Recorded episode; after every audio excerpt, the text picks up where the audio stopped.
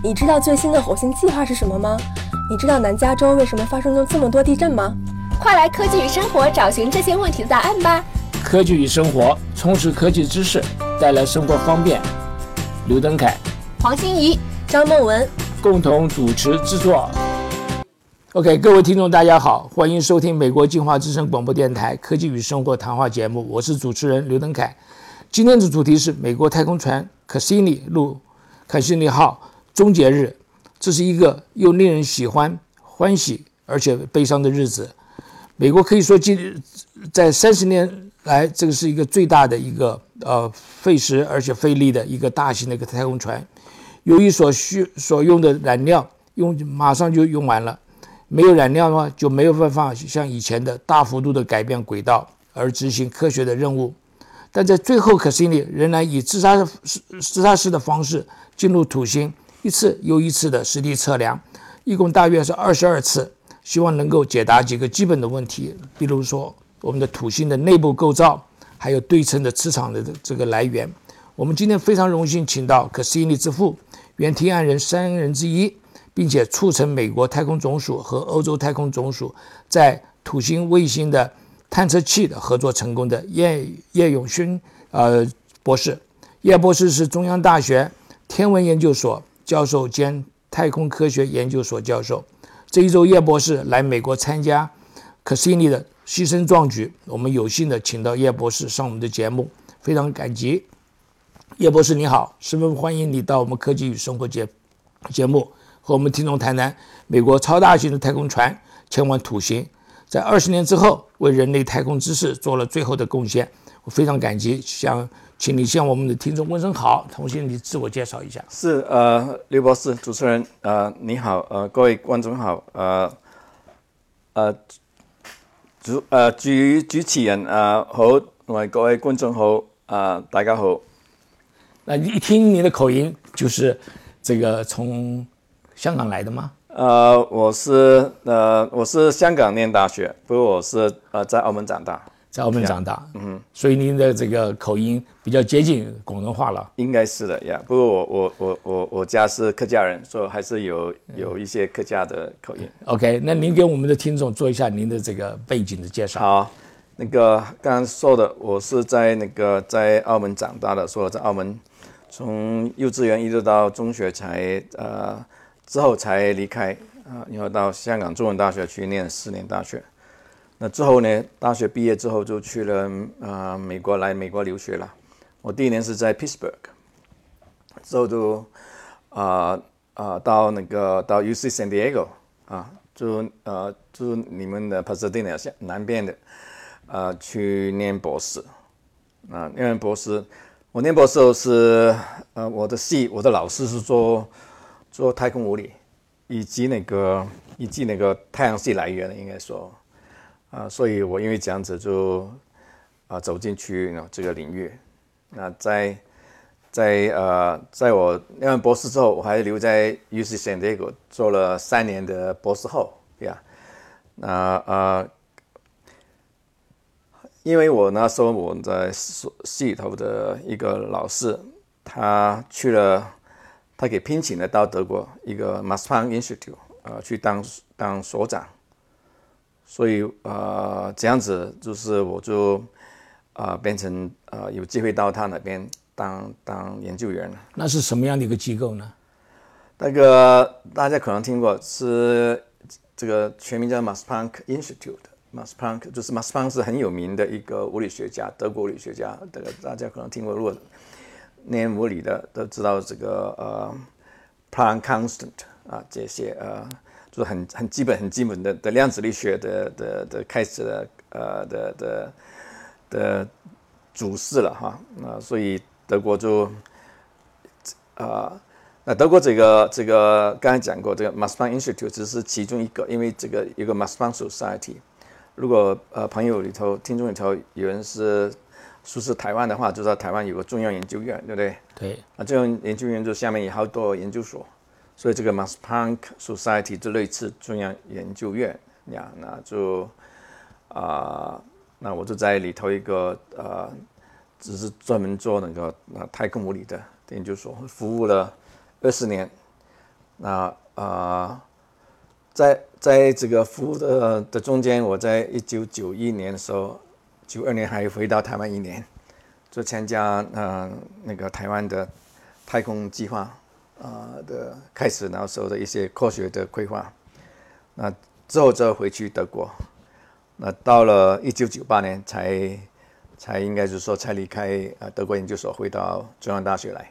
OK，所以你在德国的时候，你就一跟一些专家们会有讨论一下这个天文物理的东西。我们等一下再谈谈看，等一下再来看一下您到底怎么会是这个 Cassini 是您这个呃好开开始的一个一个计划，的。是。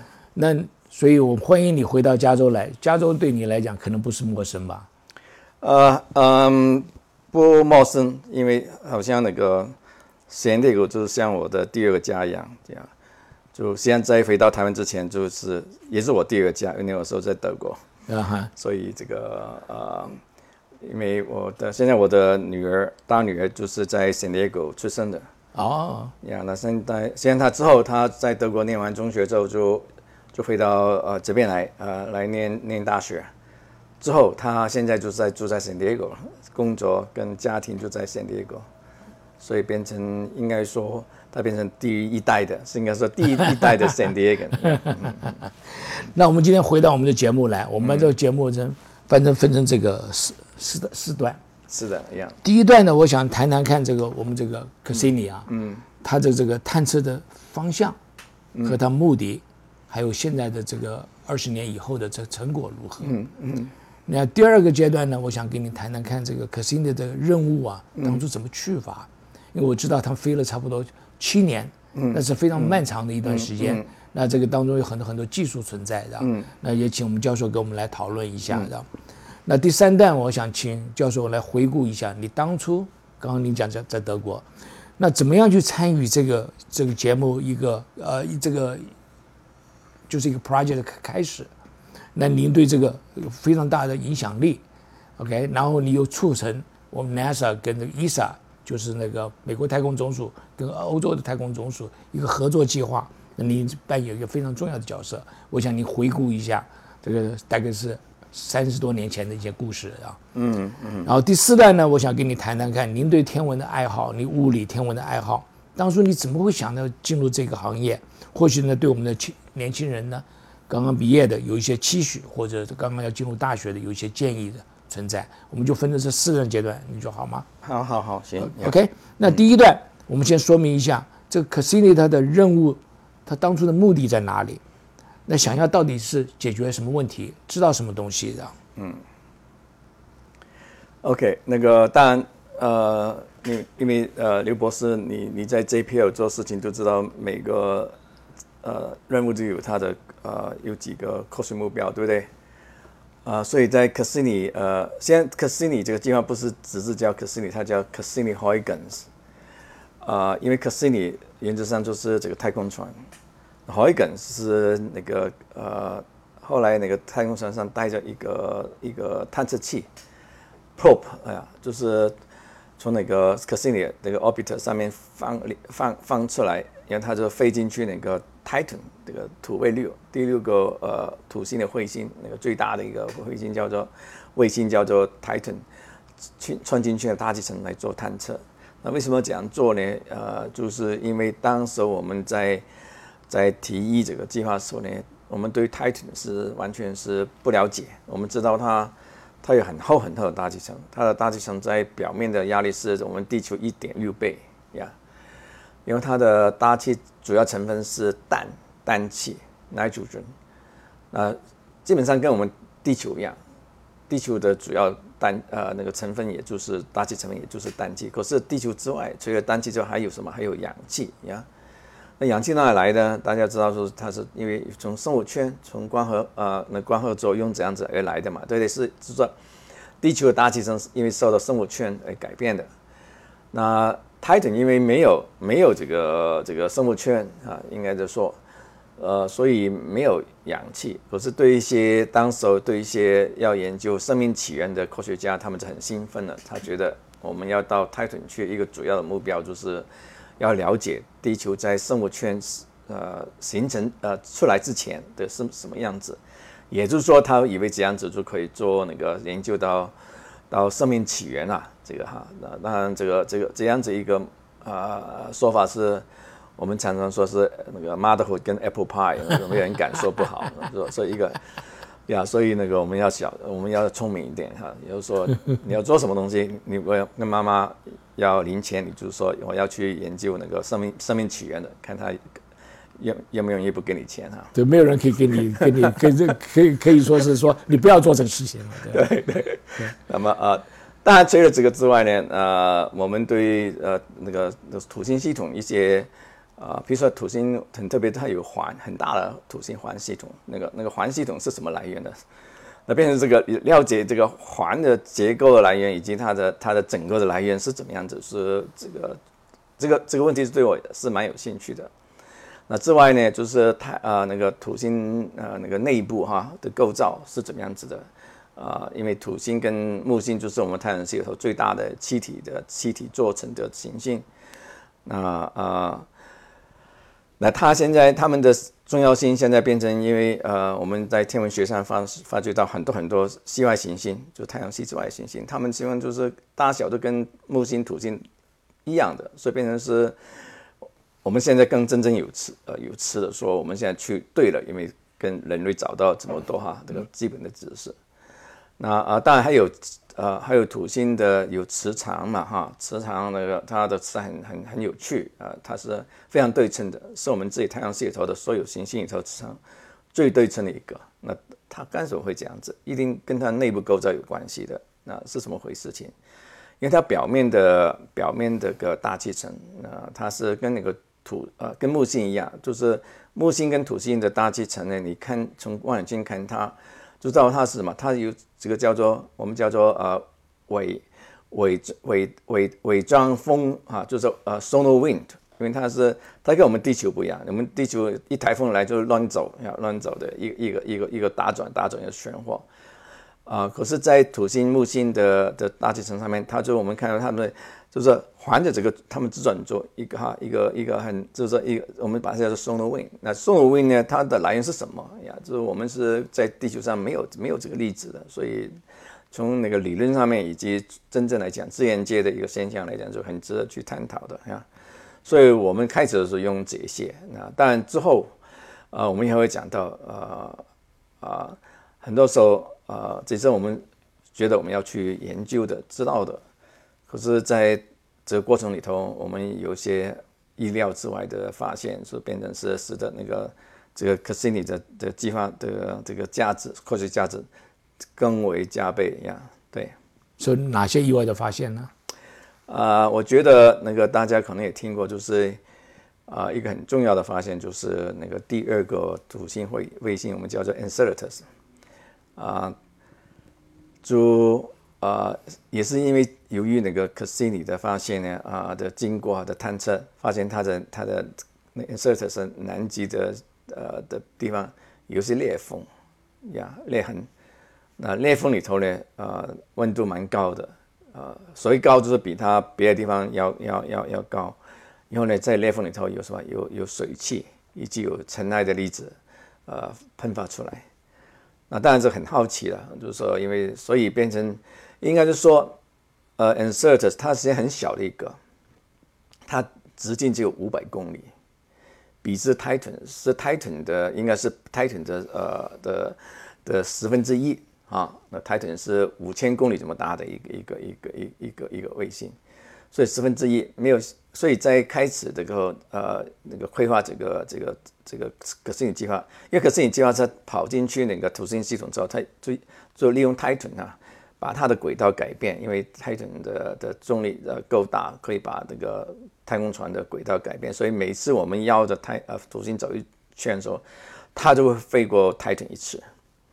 啊，因为这样子啊，就变成别的卫星呢，只是呃偶然看一看。所以应该说开始时候，我们平均说哦，这个这某一个卫星看三次，某一个卫生看三次，insert 大不了也就看三次这样子就就够了，因为就把它的上上下下啊照一个相哈，这样子就够。但你不知道它有那个喷那个泉，对，当一旦他们发现这个这个这个这个 insert 有水汽很强的水汽很大量水汽喷发出来呢，那 NASA 就决定啊把整个计划基本上它的轨迹啊啊轨道就改变了，有点像就说重新把重新等于说重新呃定义一个新的一个一个一个一个一个计划呀，那说这现在为止说变成这么多年下来。总共我们飞过 insert 有二十二次。呀，我相信他们认为说，你有水汽的话，下面温度比较高一点，那很可能下面还有机会有这个生物存在的这个可能性。对，所以他们现在知道那个从，当然这个要很小心的呃测量了哈，呃，就呃我们现在知道那个嗯那个 insert 它的它的表面之下有一个，呃，这应该知道我们叫全球性的，就是 global ocean。就 underground 就是地下海洋，呀，那那这些水其中就是从这个地下海洋漏出来，应该说，那嗯，可是呢，呃，因为因为这种水汽喷喷发出来啊，一方面很有很有趣，很有有化性性，可是你也不敢不敢飞太近，因为飞太近呢，你刚刚讲过，它有很多尘埃喷喷出来，对，所以你你一个不巧的话，你你就会有意外产生嘛，那那个。刘博士，你是你是 JPL 的，知道 JPL 的工程师都很保守的一个人，对啊，啊，你在笑哈，再笑多一点吧哈，所以你要他们是相对而言的这个相对而言，你要他们朝着一一一群那个水汽里头全是沙子，就就冲进去的话，大概他们不打死都不在想。可是呢，问题在于说，呃，你越靠近那个表面，就是越靠近那个那个那个喷气出来的出口啊。你得到资讯越多，那当然是。所以他们是忍耐很久，很忍耐很久，等到最后最后那个最后一次那个 那个那个那个飞飞过去那个 insert，他就他就要太空船离开那个离开那个呃表面只有二十五个公里，这是非常非常近的。对，这过去就是一百公里这样子的。对，那他目的在说，真的要讲要要要这个，可是你。呃，太空船上面的一个仪器是个质谱仪，呀，就中中心的的的分子原子的质谱仪，去测量它到底呃，这些喷发出来的的的物质有什么特别的呃的东西，那很成功，因为后来他们就发表，就是说原来里头发他们发现呢，里头含有超量的超大量的的氢分子，呀，那 h 那个 hydrogen molecules，那这种超超过分的的。氢分子的来源，他们猜想就是因为在为什么呢？就是很可能就是地下海洋啊，因为它的海洋地底下还是有一些很热的水汽，是呀，啊，有有有很热很热的地气喷发出来。那从我们经验，就我们地我们自己地球海底也是有同样情况。在这个地方，就是我们自己呃地球海洋深处的地方有地气啊，热的热的的熔浆跑出来的地方。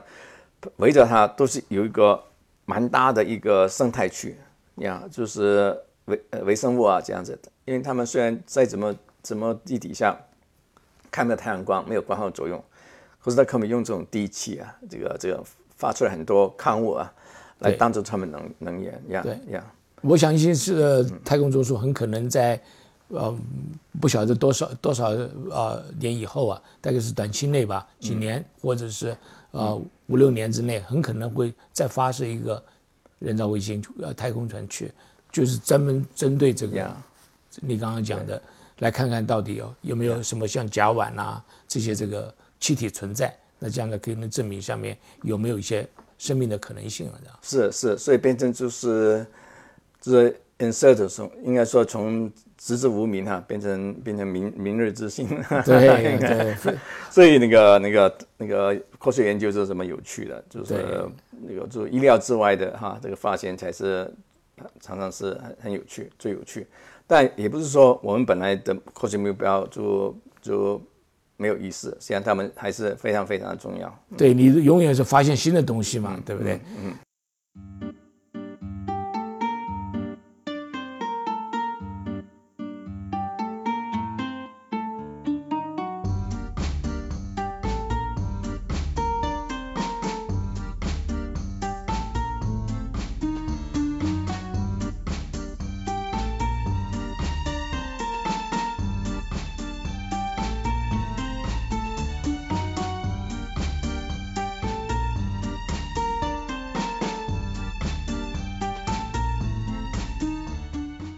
那我们来请教授谈谈看，这个最后的时候，Cassini 最后的时候，我们刚刚讲说，等于一个自杀式的一个是。呃冲下去来来探险一下这个我们的土星里面的内部，这样。嗯，那你跟我们讨呃谈谈这方面的最后的结果，这样。好，我们先说它还没有冲进去那个土星大气层之前，它的轨道是是这样子，因为我们刚才说过了，土星有个土星环嘛，哈，土星环实际上是很那个很很多很多物质在那边，很多粒子，那个粒子是什么？就是拳头大的，甚至说汽车一样大的，甚至说火车头一样大的的的的的的的粒子在哪里？啊、所以我们过去就把这个当做一个禁区，不敢进去的。你想想看，那个那个，所以我们在开始在三十五年前那个那个写这个计划书的时候，提不想都没有想这个事情，根本上呀，对不对？你你提出来那个那个那个 NASA 跟 ESA 就说你们一一群一一定是疯发疯了，因为那个很多很多石头嘛，你经过的话，可能就会把你的这个太空船给打坏嘛，对不对？是，所以你要避免去走靠近那个环系统。那是为什么呢？就是说他们现在呃，刚才那个呃，你介绍的说，呃，那个那个那个啊、那个太空船它的原料快用完了哈是，那就所以呃，不能再把它轨道改变了。那他们最后一个，可是他们现在几个有个问题在于说，刚才我们提到那个土卫二 Insertus 是可能有生命存在，对啊、那呃，我们在联合国有一个叫做外太空呃呃的条约是什么呢？就是说人类不能够随便把一些会 对对生命有危险的东西掉在人家土地上面去，就掉在那个别的行星或者卫星上面去。那一单子你你那个土卫二发现可能有生命的存在的时候呢，这个问题就严重了，因为你把那要个保护它呀。你把这，可是你就就是说，就把它就由它就是放在哪边，还由它再转来转去，可能有一天它会碰在上面去嘛，对？就闯下大祸了，那就把人家还在生长之中的生命就就就搞搞垮掉。所以为了这样子，NASA 就觉得一个最好办法是要把它把它冲进去那个 呃这个那个就海葬了，就是应该说 对不对？啊、就就避免它闯祸这样子。那可是在这个之前呢，他们就想出一个办法，是反正是这样子，那我们就最后一个就是他们叫做呃 grand finale，就是我们中文就会翻译叫华丽大结局哈。这个为什么呢？就是说他们就把它轨道变成了，因为反正现在已经他们要做的东西已经做完啊，应该说。那也就是说，剩下的东西都他们就白赚回来的，应该说，所以他们可以比较大胆一点，对吧啊、他们就先把这个这个那个太空船的轨道最靠近土星的地方靠到什么地方？看到土星环的外围外侧，啊啊，他们转了几圈，转了大概几个月之后呢，啊，再把它移到什么？移到那个移到那个环系统的内边，以及它的大气层的啊、的外边，中间刚好有个地方没有什么尘埃的，比较安全地带，所以它现在就是呃，到今天还在哪个轨道上面去呀？过两天它就要冲进去这个大气层。那这样子一个一个轨道结构啊、很有趣的，因为它它飞靠近那个土星很近很近，所以它可以做很多近距离的探测呀。探测什么？探测几个东西，一个就是说，他们比如说我们一个很简单的问题，就问说那个土星环，它它有多大的多少质量？因为我们从从从太阳观测或者从太空船上面的的遥测来看，我们只看它形状，不知道它的量不出来很准确它的密度呀，总是有有有有一个很大的不确定性，所以这个问题要很靠近它，才用土那个太空船上面的重力的的测量哈，来来来来来判断。那第二就是呃，你比较靠近的时候呢，最靠近的时候呢，就是你可以量到它啊、那个表面上的磁场磁场的结构啊，就因为因为因为那个行星的磁场呃的构造，有的地方是有的部分是要很很靠近才能够呃准确呃量出来的。那第三一个就是说，嗯呃，有一些很奇怪的现象，就是我们知道那个那个土星呃它是有有一个极圈的极光圈的，极光圈的的的他们是是怎么产生的？就说哈啊、这个也要要飞得很近才才知道。嗯，那所以有这几个东西加起来，就变成使得使得那个那个最后的一个华丽大结局的一个这个这个这个应该是个新的任务了哈，是非常非常的的的有意思。对，最主要是要搬这个人造卫星或者我们的叫太空船，直接降落到这个土星里面去，对不对？它不降落，它是冲进去的，冲进去的，对，OK，冲进去的啊。所以呃，各位呃听众有兴趣，现在 NASA 是在 YouTube 有一个有一个有一个 YouTube program，大家可以看一下，那就是介绍这个这个 Cassini Grand Finale 的。听说有人听呃，听说是说批呃，就是说呃，怎么讲？不是批评说。评估说是 NASA 过去做的宣传品最好的一个，要越做越好，希望是这样子。对，等到听众听到我们这个节目的时候呢，那可能这个那天就已经结束了，所以我们可以去看一下一些新闻啦，再看一下这个数据啦，那时候都可能都已经出来了，是吧？嗯嗯。那我们再回头看看，他说我们讲到这个土星，呃，教授给我们介绍一下土星到底在哪里？啊，土星在哪里？呀，好，这样说，因为嗯。呃，一分钟的太阳系介绍。呃，我们这太阳系是主要是两种行星做成的，一种就是内行星，内行星就是它们的密度很大，就是因为它的内部构造就是石头一样的东西。什么东西呢？就是地球啊，这些地球啊、金星啊、水星啊，以及那个火星。所以我们叫这种呃呃行星叫做类地行星，叫呃 terrestrial planets。那在这个这个。那我们还有在天文学，它还有个单位，就是说叫做天文单位。一个天文单位就是地球跟太阳的距离，啊，就是地球绕着太阳转圆形的轨道，它的半径，这个这个单位我们把它叫做一个天文单位。那啊，所以我们刚才讲到这些类地行星呢，它最远最外面最外面一个就是火星。那火星的的离开太阳多远？它是一点五啊天文单位，就是说它的距离是。呃，只是百分之五十，啊啊，多过那个那个那个太阳的的的的距离半径。那可是，在火星之外呢，呃，就是呃，有一大段地方就是很少很少物质，有的就是小行星带。那小行星带也是很有很有意思的，希望那个刘博士以后有机会可以找别人来谈这个事情。不，我们就说我们跨越这个小那个小行星带，啊。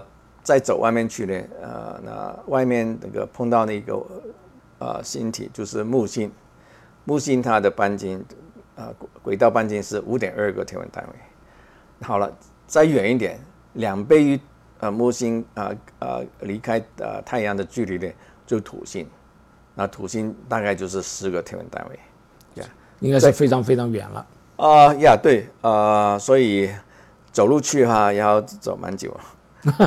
坐汽车也是要很久，坐飞机也是要很久。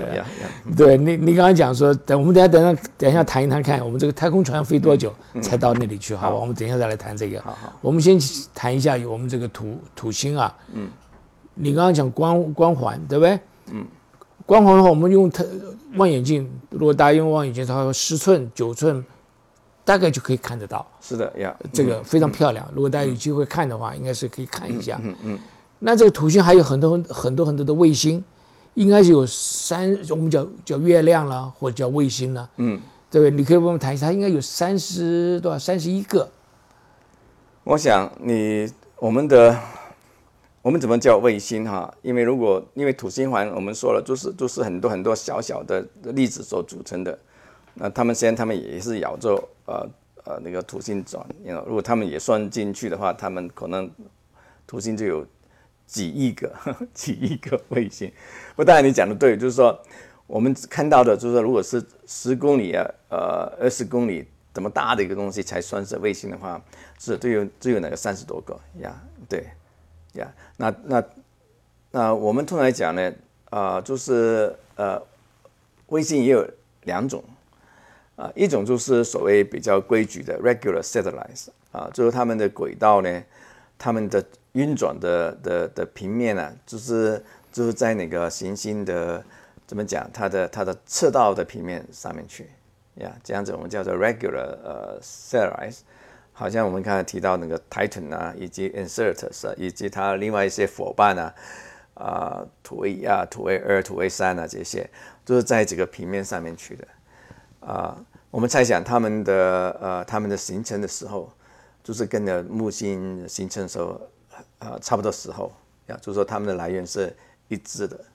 可是我们离开那个走远之后，再走走到离开那个土星更远更远的地方，走到一群，刚才讲的三十几个里头，在差不多有有二十多个就是这样子的，嗯，他们叫做非规矩的，呃的卫星。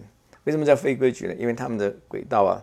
就是不是圆的，都是很椭圆，有很大的同那个离心率。第二点呢，他们的倾角也不是在，也是很大。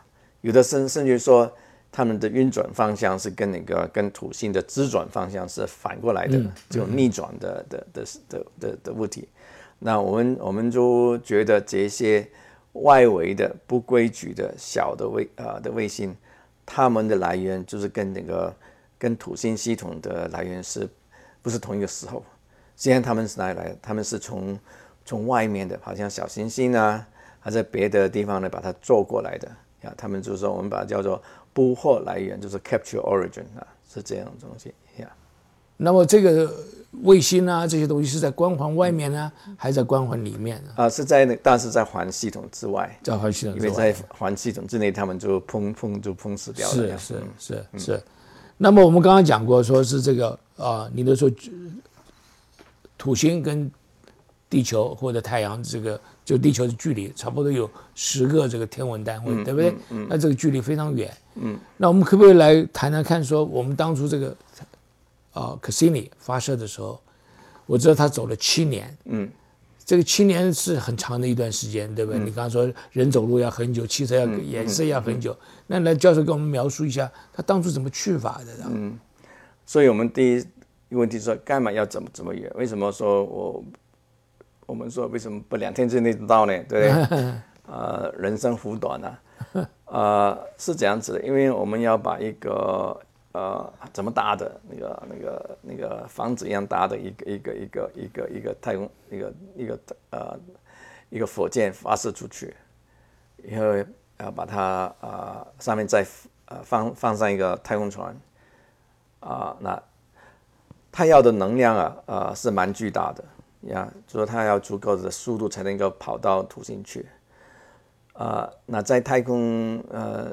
呃，领域大家都你也你也最清楚了，就是能量就是就是金钱嘛，对，呃，所以所以要省钱，所以常常他们就想说，哦，怎么会省钱？那个呃，就那所以这次那个用用这个可西尼呃来当做一个例子，说可西尼怎么走呢？它是既然它我们从地球发射出去的时候呢，它是不够能量、不够速度去跑到土星去的，它怎么走？它要利用别的，它是第一次，它是跟那个。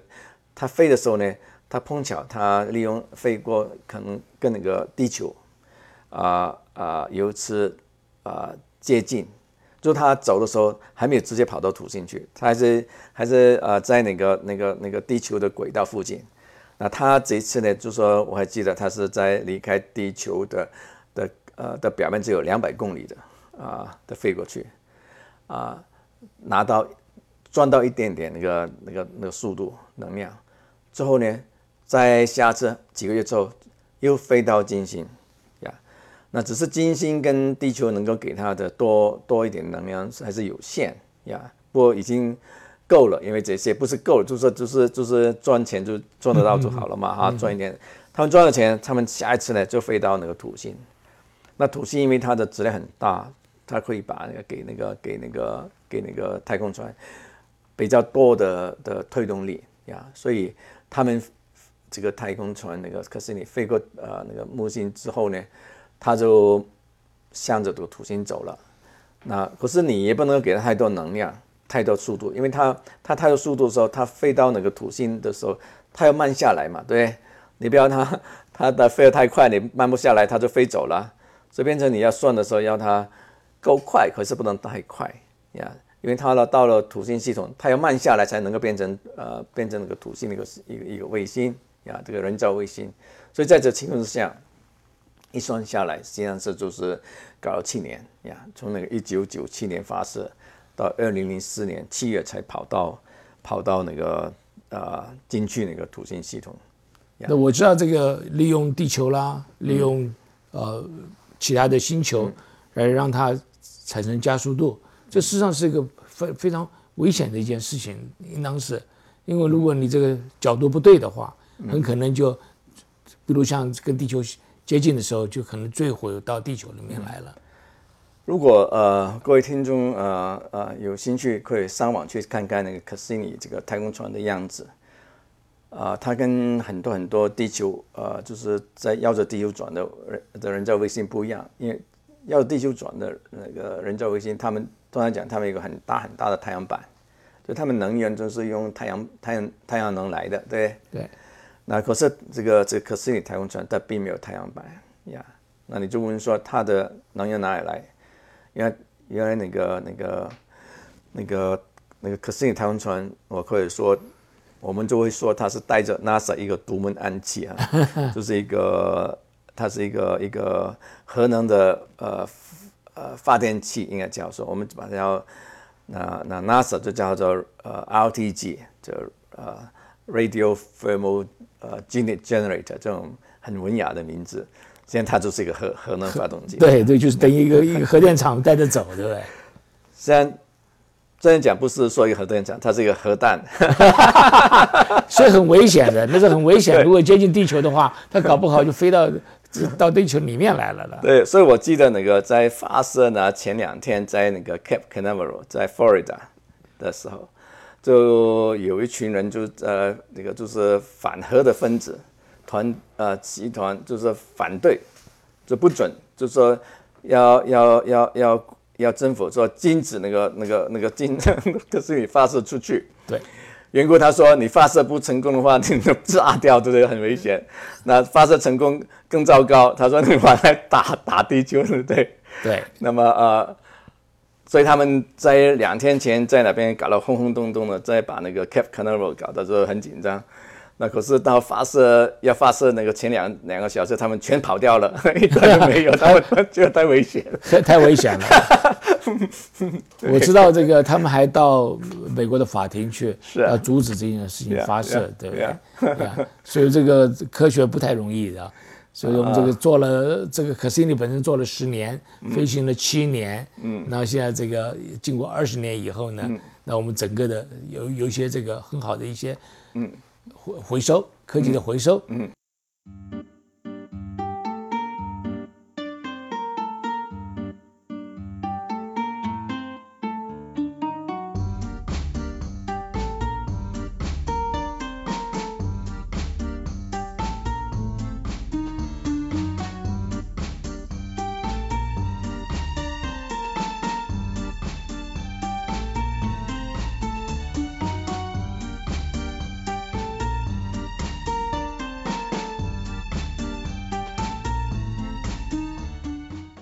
所以我想，这个我知道，这个教授，您在当初的时候，您是在克西尼计划这个提案人之一。嗯，那应该讲快讲，这样算起来应该是三十五年前的事情。是的呀。你可不可以帮我们回想一下，当初什么情景？你怎么会有跟这些呃科学家们一起会想到这件事情呢？怎么会提出这个案子呢？对，那个呃，三十年前啊，呃，因为我那时候是三十五岁吧，所以。也讲过，是我那时候在德国研究所工作啊，当一个当一个呃之前的研究员吧，应该说，嗯，只是因为因为嗯哪个时候啊，那个时候是很有趣一个时候，因为在那个在欧空局 ESA，他们虽然他们还没有派没有行星探探测这个计划，那，他们第一个行星探测计划实际上就是去那个卫星，那个哈雷卫星，呀。啊，在一九八六年啊，去了哈雷卫星，那那只是说这个推这个哈雷卫星计划用力，就是说用的力道很大很大，最大的一个一个单位实际上就是我们我在德国研究所，啊，所以在这个情况之下呢，我们的研究所在那个时候是是整个欧洲，如果不是说整个整个世界的话，的的太空探测的一个一个。很重要的一个一个推动的的能力。那我们这些应该说说的不好听，我们这些年轻人就觉得，呀，要要要把那个要要要把那个太空探测推推更推前一步，是好像是我们的工作的一部分一样。啊，所以那时候跟我差不多年纪的有几位的同仁就一听到有机会，因为伊舍在那个时代有一个习惯，就是到目前还是有了，没几年就发出一个一个要求人家要求欧洲科学家提出计划给他们，那他们经过呃评审之后，再选出一些哈，之后经过重重的研究评审。啊，之后才挑出一个两个来去做实行嘛，哈，这样子有点像类似 NASA 的做法。对，所以有这样机会，在那个三十五年前，是一九八二年的时候，那像我们我们研究所好几个两三个年轻的研究员都写了计划，啊啊，就就啊就交上那个 ESA 去。但这是一个一个一个某一个缘故了哈。那另外就是，当然我对那个土星也有兴趣。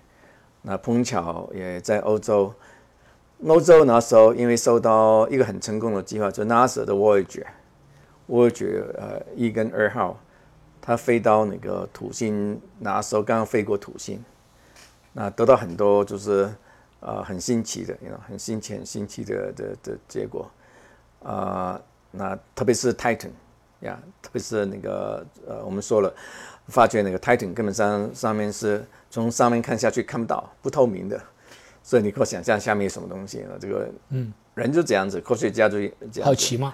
他觉得看不到，他觉得有理由去了。所以 就要去去去碰他一下，发发掘一下。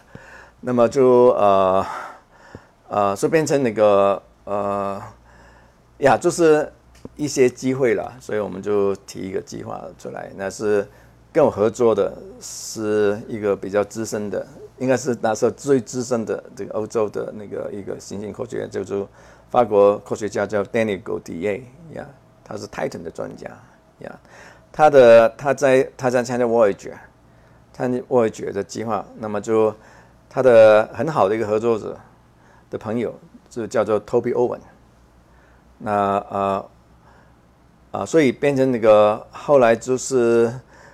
Toby Owen、GoTA 跟我就三个人就变成呃帮忙那个 NASA 跟 ESA，呃就是 organize 呃组织这个科学方面的规划的三个人，所以有时候你会听到呃我们就是这个这可斯尼计划的三个三个呃 fathers，free fathers of of Cassini 呀。我非常有荣幸跟这个可思议的这个这个原原始提案人今天有些机会这个谈话，非常荣幸。这样说了，因为因为因为大家听众大概都是在美国的，所以记得一句话，就是你们那个美国总统呃那个 J.F. Kennedy 说的，呃，President Kennedy 说一句话，他说他说那个失败是一个孤儿啊，那成功有。有有有一千个爸爸啊，所以你们记得以后要什么事情要成功，一定要多几个爸爸。所以我们有三个爸爸已经是成功的一半。对啊，这很很不容易。而且您还提到说是当初这个他们有一个叫做这个呃 probe，就是探测器，对不对？你刚刚讲说到这个 Titan 里面探测器，这也是您的帮他们牵的线嘛？呃，probe 是这样子的，因为因为呃，但 Titan 是这样的，Titan 因为我们说了，它上面看不呃大气层很不透明，对不对？呃，从上面看不下去，所以怎么去看到表面呢？也看知道知道它会干嘛会干嘛会变成这样不透明，就变成研究 Titan 的大气层，以及要了解下面的是什么东西。那我们漏了讲一句话，就是说 Titan 的主要成分是是 nitrogen 啊，是氮。它有一个两两三个 percent 的的成分是甲烷，那甲烷这个家伙就很有趣了，因为它受太阳光辐射，它有光合作用、发酵作用，它形成一些啊很多很多比较重量大的那个那个那个碳氢合物啊这样子。那甚至甲烷本身也很有趣，因为甲烷它我们要知道那个 Titan 表面很冷，它是我们说那个是啊。一百八十度的负和零下一百八十度的摄氏，呀，这样子非常冷，非常冷，centigrade 这样。那呃，可是呢，这样子冷的地方表面，可是它的气压很高，我们是一点六倍，所以化学是怎么好好玩的？就是在在只要压力跟这个这个温度的的的的结合之下，甲烷呢可以有液态的存在，也可以有固态存在，也可以有气态存在。意思说，甲烷在 Titan 呢这个环境，它的它的它的所扮演的角色，就像我们地球上面的水一样。所以我们现在知道，Titan 的表面有山，有有干有好有，甚至于说我们在某些地方还找到有一些一片一片的哈一体的的甲烷的，我们说它是海也可以说它湖也可以呀，啊，那他们就是因为甲烷在这个大气层里头。所做成的，这是我们现在知道。可是我们怎么知道这个事情呢？因为它我们上面看不到啊。呃，一个办法就是用雷达，呀。那这个启发是哪里呢？因为 NASA 在八零年代，你们不是有一个叫做麦格兰莫泽人的的金星计划吗？它是飞到金星去，绕着金星走，对，基本上整个都是个雷达。所以，我们这个 JPL 雷达方面算是很不错的一些技术。呃，你们说自己很不错，是太过客气了，太过客气了。呀，这个我非常非常感谢您有这个机会帮我们这个您参加这个全球有名的这个太空探险和我们分享。我们现在这个节目啊，到了这个比较呃接近这个尾呃这个第呃后面这个阶段，嗯，我想我们来看看。您当初怎么会有太空有兴趣？我们来谈谈看，您当初什么想法？说，哎，我今天起来了，我就想我要去太空探险。嗯，这是怎么简单嘛？没有了。当然，这个是每个人都有他的他的啊。我们我们刚刚还说过，说做太空这一行哈，就是失败。只有一个一个毛病就有失败了，一个原因就失败了。那那成功是很多啊原因组合而成的，而且其中有很多都是偶然的机会呀。我们回想一下，对，都是会这样子想。那我我也没有例外。那个就是说，只是你要跟我问说，因为在呃在听的观众很多是年轻人，我希望是很多年轻人，我就会说，希望你们鼓励你们多。少看手机，最好是不看，也不是不看，因为手机有很多很多很好的的资讯，就是说不要全部时间放在上面去，多花点时间去去游览一下书店啊，这样子，因为因为因为手机上面我感觉大家有同感，就是说的讯息就是很偏短，对不对？你看手机三十秒钟要换另外题目，你拿手上拿本书不是？如果一本很有趣的事呢，可能把它看完，看完把它看一本书看完是几天 几天几夜的事情呢，而且它可能对你会有很大的冲击。那我就简单说，我在大学念大学，在香港念大学的时候，还记得很清楚，就是说我在矿书店，那时候没事情做嘛，就去矿书店。那这个书店矿到一本一本书，是一个科普书，是一个翻译的，英文翻成中文的，那作者是。呃，叫 Sidney Chapman，我现在才知道，当时说那时候他写这本书是全世界最有名的一个太空，那个物理学家。他把什么？他把这个一九五七年啊，这本书很老，因为那时候是我在六零年代看这本书的。他把一九五七五八年有一个叫做 Geophysical Year 啊的的，就是那时候刚刚人类有有有气球啊，有火箭，有甚至于开始有卫星啊放上去。探测的高层大气，把它这些成果把它写，把它总合起来写成呃，先是英文的，然后翻译成中文。我一看这本书，我就觉得哇，好好，真说是好过瘾呀！而且用那时候用我自己的学到的物理能够了解哈，这个就一个很，真的觉得。可是看完之后就就没有太大的注意，但有有别的东西更有趣。可是我觉得这个，我希望就是那个那个呃，年轻听众应该去，我觉得你们的责任是去去追寻这样的机会呀，去拿本科普书，要看一看，说哦，哪一些是怎么有趣的？我觉得现在很多东西很有趣啊，好像那个系外行星啊，因为这些很新的很新的领域，它开始的时候都是很很简单呀，很初步，那我们了解也容易呀，那啊。我今天在在考特就看跟一个很有名的那个天文呃学家啊，就看他有人引用他的话，他说这个这个这个这个这个科学家这么有名，因为他他一个作风就是说他在人家都觉得呃还没有有兴趣的时候，就去发发掘这个哈这个这个呃这领域。可是当大家就变成这个领域变成很很热门的时候，他就说再见了，我我没办法了哈。这个跟个个股票一样，大家都买的时候，你要出来了。对你有买股票吗？我没有。所以我就说这一批的 coach 这个 engineer 非常保守，非常保守股票都不买。那您这个从事研究教学，尤其在天文方面，长达三十年，嗯对。那我觉得您觉得你个人觉得收获最大是什么呀？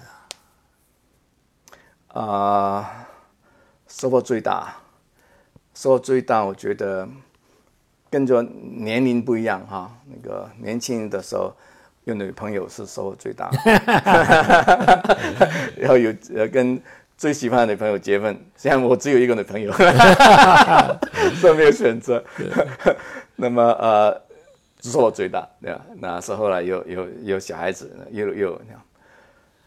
啊，到到目前来讲，我觉得那个收获很大的。啊、当然你说我教学哈，当然希望我的学生有有成才的，对不对？啊，他以后有有成就。我觉得呃，以我来讲，收获最大是觉得我这么多年来，实际上很幸运的没有经过那个呃战争，呀，是这不是我的收获，这我们这一代的会荣幸，这啊，个是我的我的运气呀，是只是我的我的父亲啊，啊，我的祖父啊都没有都没有那个，他们实际上中学大学就要出去去去打仗呀，打了十多二十年才回来呀，就那十多二十年打仗回来毁了，人生都这种对不对？那我们是很那个很，就说我跟你一样，都是很那个怎么讲，一很很很很 steady，对不对？就很平稳的在发展，那就我觉得是我们应该，觉得是我们收获最大的一个地方。那非常好。那你刚刚提到的很多对我们年轻人要多看书，嗯，多多研究，离开手机远一点。那我想再给替我们的年轻人问您一个问题：如果他们对于这一行有兴趣您觉得他们应该怎么样着手，或者他们是不是应该去念这个戏呢？还是说普通就是参考就考就呃参考书念呢？还是怎么样的？你有什么建议？你说哪一行？你说天天太文空？或太空探险这一方面，但天文太空是很目前来讲是一个很特殊的哈，因为我过几天就是回到台湾去，我就要做演讲呀。那演讲题目叫做叫做 Promise of Space，太空的承诺。那就是说，一说太空探测能够给我们什么东西？问啊、就我就说太空探测很重要，因为是呃，因为在台湾讲，台湾讲，我就会开始说，呃，原来台湾的原住民啊，他是把整个太平洋，基基本上就就就征服掉的，他把太平洋很多岛很多岛，喏，像我们回头看这些小岛的的土著，基本上都是从台湾来的，啊，呃，大概有些听众不知道这个事情，只是真的，这 是真的。那所以有一些历史学家、人类学家就是说，自从那个台湾那个原住民把那个太平洋，他们是在五百年前才完成这个工作，就人类从那个地从非洲跑出来，几万年前跑出来，啊，到到到一千年前才才完成这个工作。他说，自从这个事情完成之后呢，人类没无处可走，所以所以向太空发展。这是最最最后的一个 这个这个分体啊在上面去呀。所以嗯，但呃，目前来讲，我国我觉得，我看你们呢、我看在美国的现在这一行业是行这个行业这个领域是有很多有趣的呃的怎么样突破呀。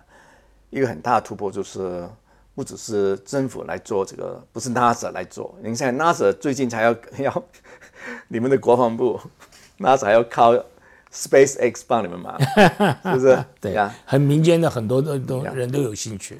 那 SpaceX，呃我看他书嘛，看那个 Elon Musk 啊的的的书啊，就是说很多年轻人呐、的呃不要说手机不看，连连书都不，大学不念完，就去到哪边去做事情，这个也是不好，对吧？还是要要把一把一个事情做完才做完呀。不过就是说，我觉得你们有怎么样子的的可能性呀，太好了呀。呀，我相信这个太空探险来讲的话，很多很迷人的地方。嗯，那我们有很多的年轻人在我们那里面做事。嗯，那不但如此，这个不但是男男性，而且女性很多很多在从事这方面东西。我想我们这个比较接近这个卫生，请嗯，我们教授帮我们做个结论。嗯，这个我们刚刚讲了很多了，我们去探险，对不对？可心里去探险，然后你又是。呃，这个计划的这个呃创始人，然后你又帮着 NASA 跟这个 ESA，就是那个哦呃这个美国太空总署跟欧洲太空总署合起来做了一些工作，然后你又教书教这么多久，来我们看看教授最后，呃，让我们这个年轻人应该记得什么东西，带走什么东西啊？对我只好用因为飞到去那个呃我在三十五年前那个。写好这个计划书，一九八二年的时候写好计划书之后，寄到伊舍欧空局去。那呃，伊舍就回信就说，呃，你过来啊，跟我们做一个做一个报告呀。说我第一次去巴黎呀，第一次去巴黎找到。那是德国嘛？你从德国到巴黎去的？对对，我我那时候是呃就没有去过法国的，要去巴黎第一次，然后找到那个。那个欧空局的总部，然后去去找，然后说啊，然后去去到他们的办公室，然后去去呃跟秘书呢，就说啊不知道怎么办呢，我们很怕这样子哈，还没有信心呢。这给这个秘书，我还记得他名字叫 Madame 巴巴养，你要 Madame 巴巴养就高高的，比我还要高，就好像。假装了骂我，you know 骂我，嗯，你们年轻人，you should shoot for the moon，这法语什么意思啊？就说你们应该，呃，要不要怕？要，要要像那个这你们的责任，做年轻人就是做做人家没有做过的事情，呀。一个秘书的对你讲这话，对对，那他就说我们是靠你们的，呀，你你来反来说跟我说你很怕，你你你你干嘛？呀呀。所以我就应该跟你们说，年轻人说，你们应该尝试去做呢，呃，就是尝试了，就是大胆一点。呀，这个是非常重要的一件事情，不要怕做错事，对不对？还有不不要太呃，常常把时间发在看手机上。不过这个很困难，现在这个 苹果又出来这个最新的手机啊，这很困难，这个不能做做这些事情啊。OK，我们这个时间衰呃到了这个。本节目《科技与生活》，啊，非常有荣幸请到我们的叶教授，呃，从中央大学来的叶教授来听我们讲一下我们跟 Cassini 的一些这个过程，还有这个探险的东西。那本节目《科技与生活》由刘登凯、张梦文和杨雪共同制作主持，本节目合作伙伴为南加州科工会，同时感谢进化之声台长李金平先生和辛一霞女士的大力支持。下周六。下午三点到四点再见，祝大家周末愉快。好，谢谢，谢谢你。以后再有机会跟大家再谈，多谈一下。一定要请你再回来的。嗯，你这个我们的教授非常有趣，非常风趣的。